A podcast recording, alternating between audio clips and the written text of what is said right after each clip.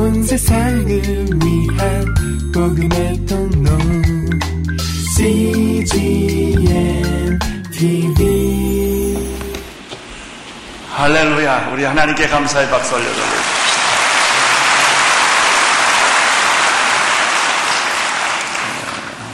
기도하겠습니다. 하나님 아버지, 저희들이 이번 부활주일까지 예수님의 일곱 사역과 생애의 일곱 번의 터치를 공부를 합니다. 오늘 말씀 터치를 공부할 때 성령님께서 우리 안에 말씀으로 터치하여 주옵소서. 예수님 이름으로 기도드립니다. 아멘. 예수님의 생애와 사역에는 신비스러운 눈에 얼른 보이진 않지만 아주 중요한 일곱 번의 터치가 있었습니다. 어, 지난주에 저는 첫 번째 성령 터치 얘기를 말씀드렸죠. 예수님의 성령 타치는 언제부터 시작됐는가? 그의 공생이 시작돼 예수님은 세례 요한을 여단강에서 세례를 베푸는 세례 요한을 찾아감으로 어, 세, 타치가 시작됩니다. 세례 요한에게 찾아가서 나에게 세례를 달라. 세례는 요한은 두려웠습니다. 못합니다. 그러니까 예수님께서 세례를 달라 그랬어요. 세례 요한은 예수님의 뜻을 알아듣고 물 세례를 베풀어 줍니다. 물 세례를 받고 나올 때 놀라운 일이 세 가지가 있었습니다. 첫째 하늘이 열렸습니다. 두 번째 성령이 하나님의 성령이 비둘기처럼 내려서 예수님 우에 임했습니다. 이게 성령 터치입니다.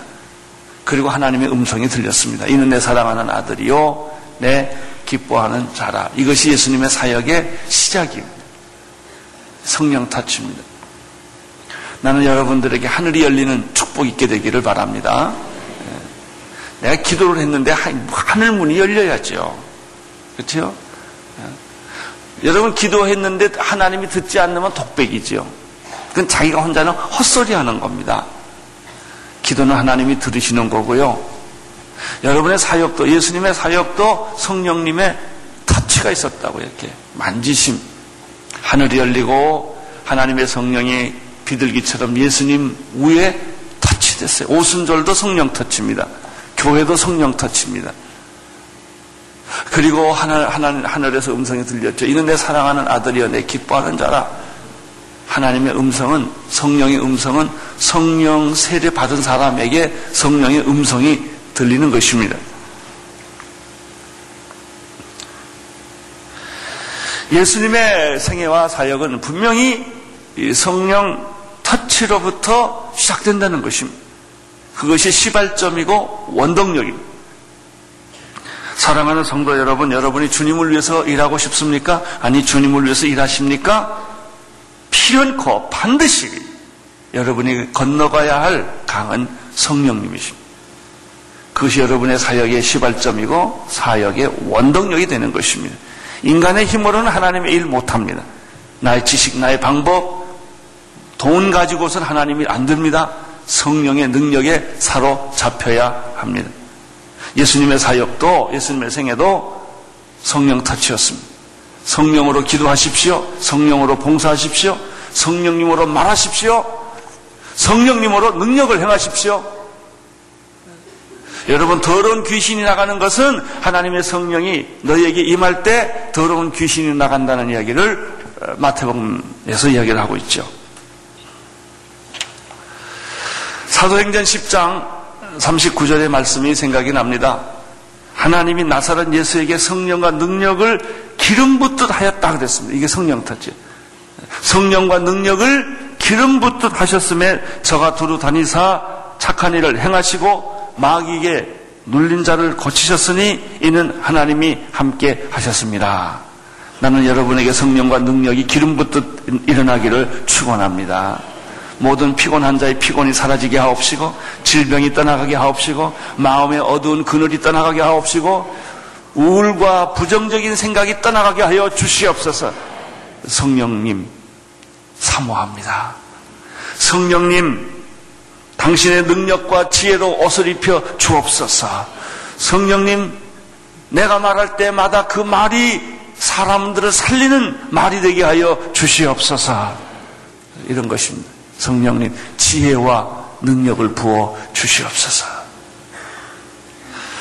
오늘 두 번째 예수님의 터치에 대해서 생각을 해보겠습니다. 첫째는 성령님의 터치였는데 두 번째는 말씀 터치입니다.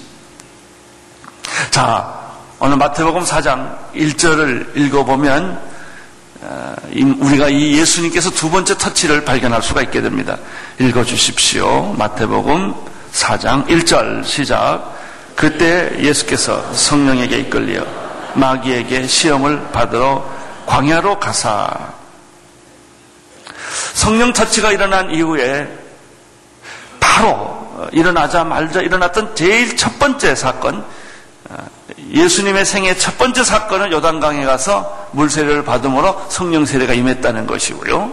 성령 세례 받은 이후에 예수님의 첫 번째 사역은 마귀에게로 갔다는 것입니다.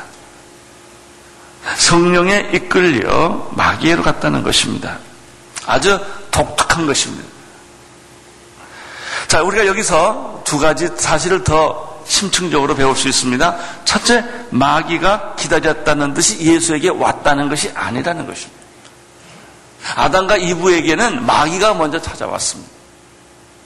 여기는 마귀가 예수에게 찾아온 것도 아니고 두 번째 예수님이 마귀를 찾아간 것도 아니라는 것입니다. 뭐 사장 1절에 보면은 마귀와 예수님이 이제 대면을 하는데 성령께서 예수를 이끌어서 마귀에게로 갔다고 이렇게 되어 있습니다. 여기에 영적 의미가 있고요. 여기에 놀라운 하나의 사역의 비밀이 있습니다. 성령님께서 우리를 사역시킬 때 맨 먼저 건너가게 할 강은 마귀의 시험과 유혹과 마귀의 세력입니다. 마귀를 꺾지 않고서는 하나님의 일을 할 수가 없기 때문에. 여러분 가정에 축복받고 싶습니까? 여러분 집안의 역사는 마귀 먼저 잡아야 돼요. 교회가 부흥하고 싶습니까? 교회 안에 역사는 마귀의 세력을 묶어야 된단 말이죠. 근데 마귀의 특징이 뭐예요? 안 보인다는 것입니다. 마귀의 특징은 숨어 있다는 거예요. 진짜 나쁜 사람들은 다 숨어 있어요. 그러니까 하수인들이 나와서 왔다 갔다 하는 거예요. 예? 우리는 하수인들을 보고 그러는데 사실은 그거는 대리인이고 그 뒤에 음흉한 세력이 뱀처럼 조종하는 세력이 항상 있습니다. 악의 뒤에는 언제나 눈에 보이지 않는 조종하는 세력이 있지요. 이 눈에 보이지 않는 조종하는 세력, 마귀의 세력, 사탄의 세력을 꺾지 않고서는 여러분이 하수인들과 아무리 싸워봐야 소용없어요. 그래서 성령님께서 예수님의 생애 대로를 열기 위하여 뭘 했습니까? 먼저 마귀부터 잡는 사탄부터 굴복시키는 일을 하셨다는 것은 영적으로 굉장히 의미가 있는 거예요. 자, 왜 예수님께서 이 예수님을 마귀에게로 끌고 갔을까? 그 이유는 창세기로 거슬러 올라갑니다. 최초의 인간인 아담과 이브가 사단의 꾀임을 받아 선악과를 먹고 하나님을 배신합니다. 떠나서 죄를 짓게 됩니다.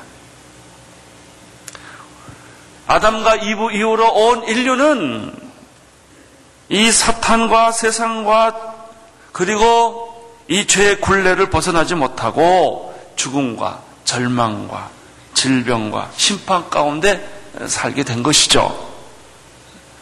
그래서 이 세상을 공중 권세 잡은 자가 지배하고 아직도 베드로가 말한 것처럼 너를 밀 까부르듯 사탄이 너를 까불려고 한다. 이 베드로가 이 말을 썼는데요. 이유가 있어요. 자기가 굉장히 까부림을 당했거든요. 베드로처럼 마귀에게 노란한 사람이 별로 없어요. 이런 경험이 있기 때문에 사탄은 나를 밀 까부르듯 까부르려고 한단 말이죠. 택한 자라 할지라도 집어삼키려고 한단 말이죠. 그래서 예수님께서 성령님께서 제일 먼저 하신 사역은 성령 예, 예수님으로 하여금 이 까부는 숨어 있는 음모를 꾸미는 모든 악을 만들어내는 혼돈케 하는 이 사탄의 세력을 먼저 꺾는 일을 제일 먼저 하셨다는 것입니다. 사탄은 그러면 어떤 존재입니까? 하나님을 대적하는 마귀입니다. 이 사탄의, 사탄을 잘 알기 위해서는 사탄의 별명을 들어보면 사탄이 어떤 존재라는 것을 알 수가 있는데 의외로 별명이 많아요, 사탄은. 그러니까 변장을 잘한다는 얘기입니다. 귀신의 왕, 시험하는 자, 바알세불, 원수, 악한 자, 벨리알, 대적자, 속이는 자, 큰 용, 거짓의 아비, 살인자, 죄 짓는 자, 무조경의 사자, 옛뱀, 이 세상의 신, 공중권세 잡은 자, 사망 세력을 잡은 자, 세상 임금, 세상 주관자, 리오 야단, 뱀이에요. 이런 단어를 썼어요. 한 20가지 종류가 사탄을 지칭하는 말을 성경에서 설명하고 있습니다.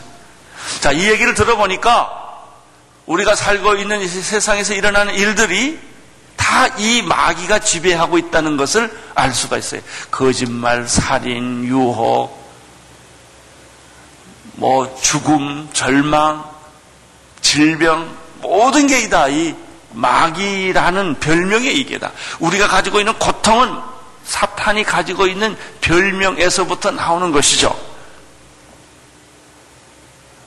그래서 예수님은 먼저 제일 먼저 그의 사역은 병 고치는 사역도 아니고 설교하는 사역도 아니고 아니에요. 그 이전에 제일 먼저 4장 1절에 들어가면 성령 받고 나신 다음에 뭐부터 잡았어요?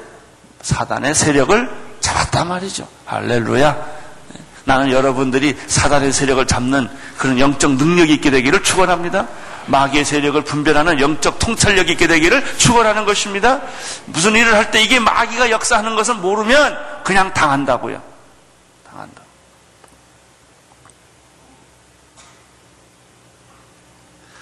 예수님께서 사단의 세력을 꺾기 위해서 그럼 어떻게 하셨나 하는 것이 2절에 나옵니다. 2절 시작.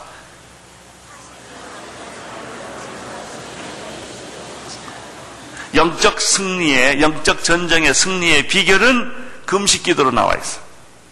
예수님도 마귀를 만나기 전에 40일 동안을 뭐 했습니까? 줄이셨다, 금식하셨다라고 하는 것이죠. 마가복음 9장 29절에서 예수님께서 귀신을 쫓았어요. 제자들은 귀신을 쫓지 못했어요. 왜 우리들에게는 이런 일이 일어나지 않습니까? 예수님은 왜 어떻게 귀신을 쫓습니까? 라고 말할 때 예수님이 뭐라고 대답해 주신지 아십니까? 기도 외에는 이런 일이 일어나지 않는다. 그래요. 예수님께서는 친히 40일을 어, 금식하시고 준비하시고 기도하시고 난 다음에 마귀를 만난 거예요.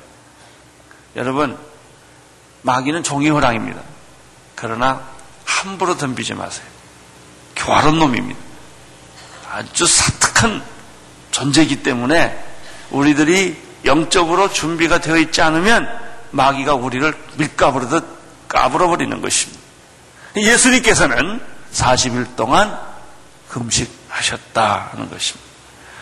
준비하신 것입니다. 이렇게 준비하시고 금식한 다음에 마귀를 만나서 대결을 합니다. 나는 우리 교회가 경배와 찬양하는 교회로 유명했는데 이런 소문이 하나 났으면 좋겠어. 우리 교회는 금식하는 교회다. 기도하는 교회다. 어, 이런 말들을 우리가 들을 수 있다면 얼마나 좋겠습니까? 왜냐하면 이 기, 기도야말로 금식 기도야말로 마귀를 쫓는 준비이기 때문에 그렇습니다. 3절을 보십시오. 시작. 시험하는 자가 예수께 나와서 가로되 내가 만일 하나님의 아들이어도 명하여 이 돌들을 떡덩어리가 되게 하라. 마귀의 첫 번째 공격이 나타납니다.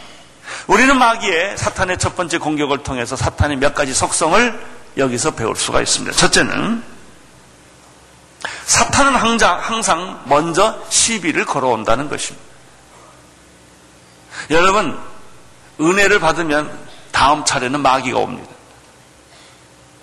그 은혜를 쏟아버리게 하기 위해서. 여러분이 정말 믿음을 가지고 신앙생활을 하려면 시련이 와요. 그걸 다 쏟아버리게 하기 위해서. 네. 아담과 이브에게 접근했던 마귀는 드디어 예수님에게 또 접근하고 유혹하는 것입니다. 시험하는 자가 여기는 사단을 시험하는 자라고 표현하고 있습니다. 마귀는 끊임없이 여러분을 유혹하고 시험하고 여러분들을 시비를 걸고 그렇게 해서 자기 안으로 끌고 들어오도록 유혹하는 것입니다. 두 번째입니다. 마귀는 사람들의 약점을 파고 들어온다는 것입니다. 이게 마귀의 특기입니다. 여러분이 열등감이 있으면요, 열등감을 확 뚫고 들어옵니다. 여러분이 우월감을 가지고 있고 자만하고 교만하면 그 교만을 뚫고 들어오는 것입니다. 여러분이 상처받으면 상처를 뚫고 들어옵니다. 여러분 약점을 너무나 잘 알기 때문에 이게 마귀의 특기입니다. 예수께서 40일 금식한 것을 마귀는 알고 있었죠. 다 계산하고 있었죠. 40일 금식했으니까 얼마나 배가 고팠겠습니까? 지금 뭐든지 먹고 싶은 그 굶주림의 약점을 마귀가 알고 있었던 것이죠. 예수에게도 약점을 찾는 거예요. 그래서 예수가 40일 굶었기 때문에 먹는 걸로 유혹하면 이건 그냥 끝이다. 라고 생각하고 그쪽을 공격해 들어온 것입니다. 세 번째, 마귀의 공격을 가만히 보면 마귀는 언제나 사람의 자존심, 약을 올려서 시험받게 만듭니다. 그게 뭐냐면 내가 하나님의 아들이어든 이런 거예요. 해봐라, 해봐라 이거예요. 하나님의 아들이라면서 내가 하나님의 아들인데 아, 이, 이 돌을 떡으로 만들면 모든 사람이 내가 하나님의 아들이고 메시아라는 걸 증명할 수 있지 않겠느냐 하는 거예요.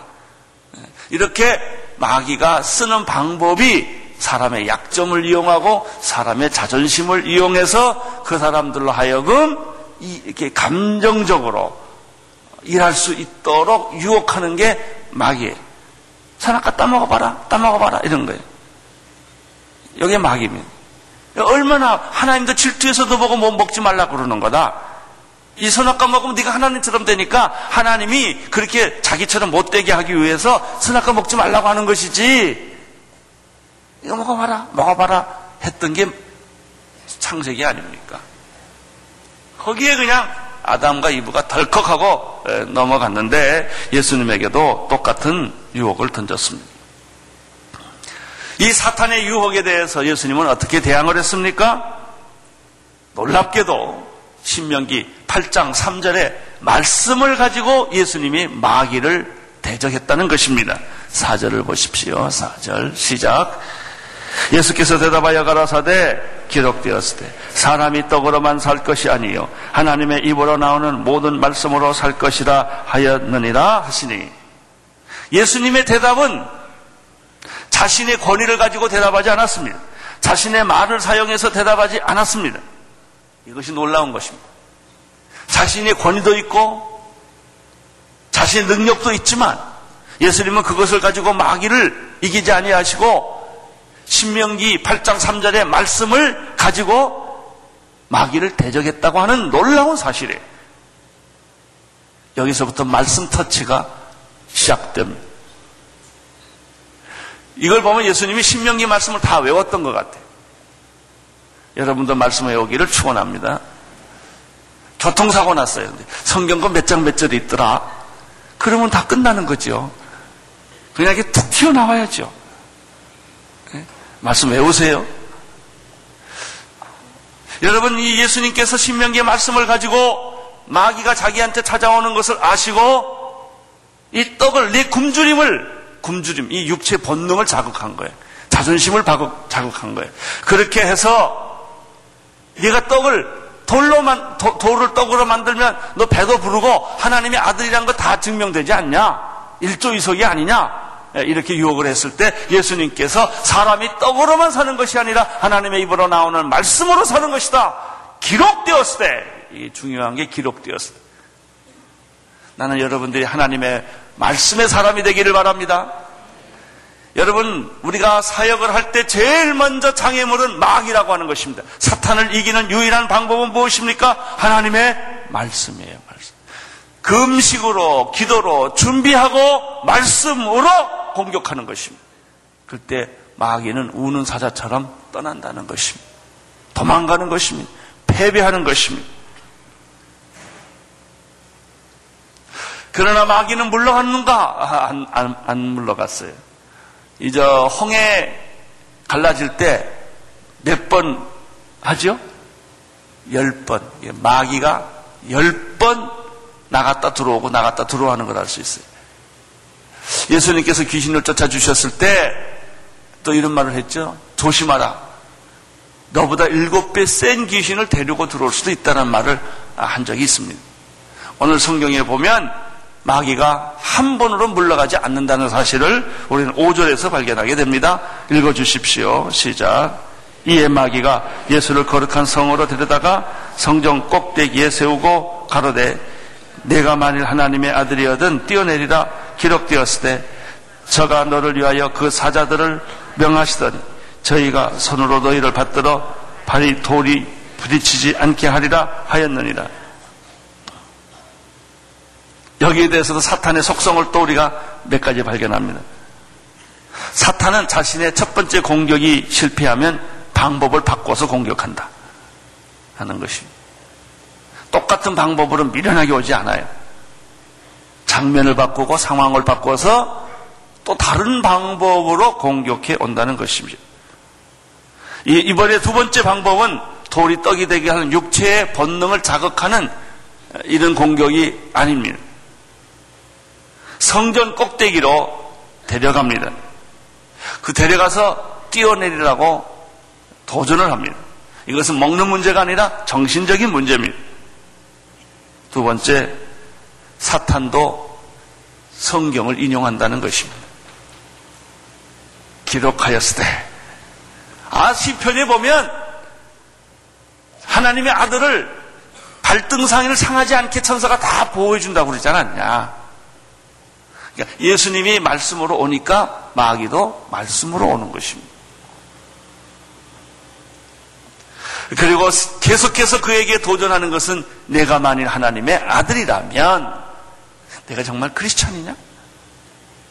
니까지 이렇게 크리스천이냐? 이렇게도 하고요. 당신이 정말 그리스도인입니까? 이렇게 해서 유혹을 계속 한다는 것입니다. 두 번째 사탄의 공격에 대해서도 예수님은 어떻게 응답을 하십니까? 예수님의 마귀에 대한 대적은 딱 하나입니다. 기록되었다. 말씀으로 공격할 때도 말씀으로 응답하겠고 인간의 본능을 자극, 육체의 본능을 자극하고 도전했을 때도 말씀으로 대답을 하셨습니다. 말씀 타칩니다. 예수님은 언제나 하나님의 말씀으로 사역하셨고 말씀으로 설교하셨고 말씀으로 기적을 베풀었고 말씀으로 귀신을 쫓았고 말씀으로 사역했다는 것이죠. 그래서 예수님의 말씀이 곧 하나님의 말씀이었던 것입니다. 7절을 보십시오. 7절 시작.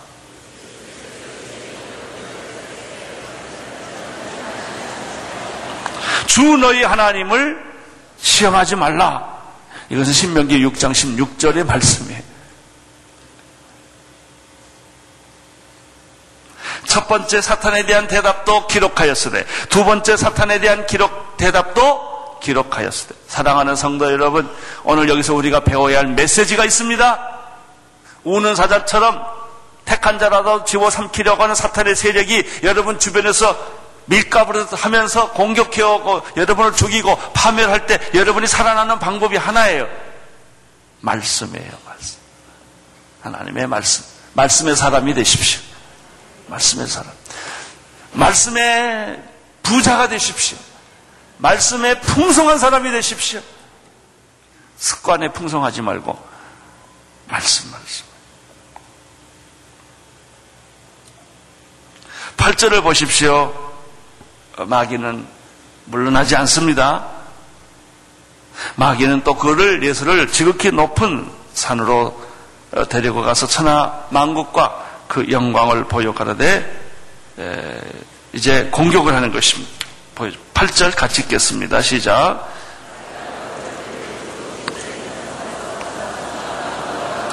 만일 내게 엎드려 뭐하면 경배하면 이 모든 것을 내게 주리라. 여기 중요한 단어가 경배예요.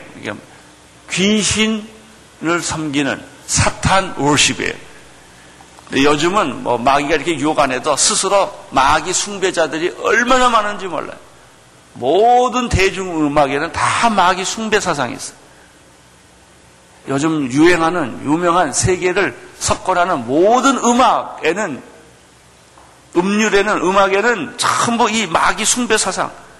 그래서 이 락 음악을 한다든지 요즘 무슨 랩을 한다든지 모든 음악에는 이 마귀와 섹스와 쾌락이 그 가사 안에 다 있는 거예요. 그들은 마귀 숭배 사상을 합니다. 마치 우리나라의 그 운동권을 할 때 굿거리를 하고 꼭 하지 않습니까? 그런 것처럼 그들은 음악 할 때마다 귀신 숭배를 하고 음악을 하는 것이. 여러분, 마, 마귀의 마지막 전략은 사탄 숭배 사상입니다. 로마나 모든 이 세상의 문명, 문화나 문명이 전부 이 마귀 숭배 사상으로 가득 차 있는 거예요. 세상은.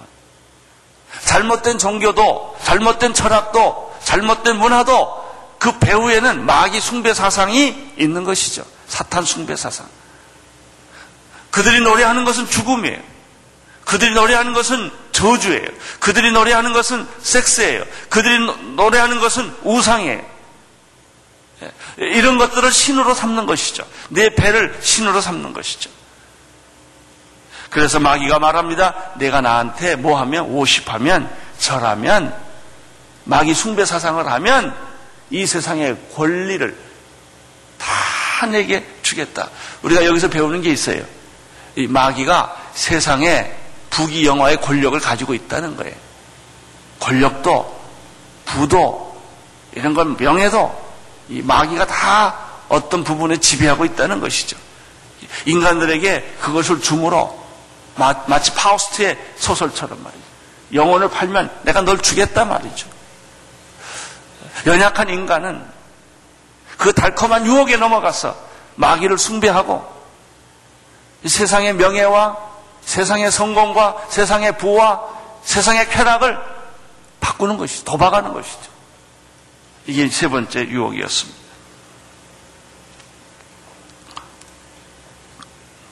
세 번째 우리가 또 발견하는 것은 마귀는 또 방법을 바꾸어서 공격한다 하는 걸 세 번째 발견합니다.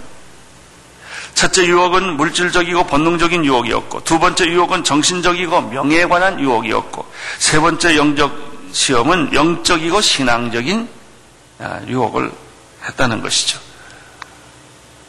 예수님의 대답은 어떻습니까? 세 번째 마찬가지입니다. 이번엔 신명기 6장 13절의 말씀을 인용해서 이렇게 말합니다. 10절을 보십시오. 시작. 이에 예수께서 말씀하시되 사탄아 물러가라. 기록되었을 때 주 너희 하나님께 경배하고 다만 그를 섬기라 하였느니라. 예수님의 세 번째 사탄에 대한 대답은 기록되었을 때. 사탄아 물러가라. 기록되었을 때, 기록되었을 때, 기록되었을 때. 주 너희 하나님께 경배하고 다만 그를 섬기라 하였느니라. 예수님은 처음부터 끝까지 마귀의 유혹을 물리쳤던 원리는 방법은 하나님의 말씀이었습니다. 말씀 터치. 말씀이 그에게 터치가 되었기 때문에 말씀이 있었기 때문에 그 말씀으로 자기의 찾아오는 죄의 유혹, 세상의 유혹, 사단의 유혹을 물리칠 수가 있었던 것이죠. 히브리서 4장 12절 13절의 말씀을 여러분이 잘 아십니다.